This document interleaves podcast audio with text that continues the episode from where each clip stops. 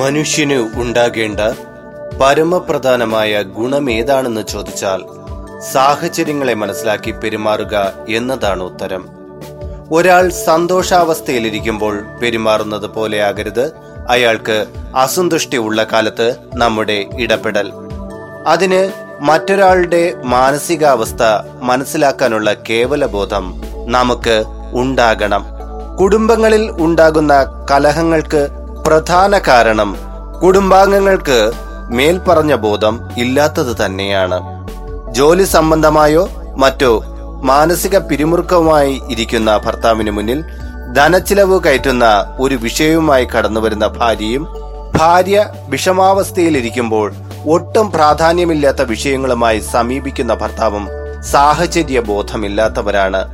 മരണവീട്ടിൽ തമാശ പറഞ്ഞ് പൊട്ടിച്ചിരിച്ചു നടക്കുന്നവരും അപകട സ്ഥലത്ത് നിന്ന് സെൽഫി എടുത്ത് സന്തോഷിക്കുന്നവരും സാഹചര്യ ബോധമില്ലാത്തവർ മാത്രമല്ല, സമൂഹത്തിലെ അധപ്പതിച്ച മനസ്കരുടെ പ്രതിനിധികളുമാണ്. ഒരു പ്രത്യേക സാഹചര്യത്തിൽ ഒരു മനുഷ്യന്റെ പെരുമാറ്റം എപ്രകാരം ആയിരിക്കും എന്നതിനെ അടിസ്ഥാനമാക്കിയാണ് ഒരാൾ മാന്യനോ അല്ലയോ എന്നുള്ളത് വിലയിരുത്തപ്പെടുക. സ്വയം ചോദിക്കുക, ഈ മാന്യതയുടെ അളവുകോൽ ഞാൻ ലംഘിച്ചിട്ടുണ്ടോ? ഉണ്ട് എന്നാണ് ഉത്തരമെങ്കിൽ ഇനി ഒരിക്കലും അപ്രകാരം ആകുകയില്ല എന്ന് ദൃഢനിശ്ചയം ചെയ്യുക. ശുഭദിന ആശംസകളോടെ നിങ്ങളുടെ സ്വന്തം ഹരിചന്ദന മഠം RJ Iyer.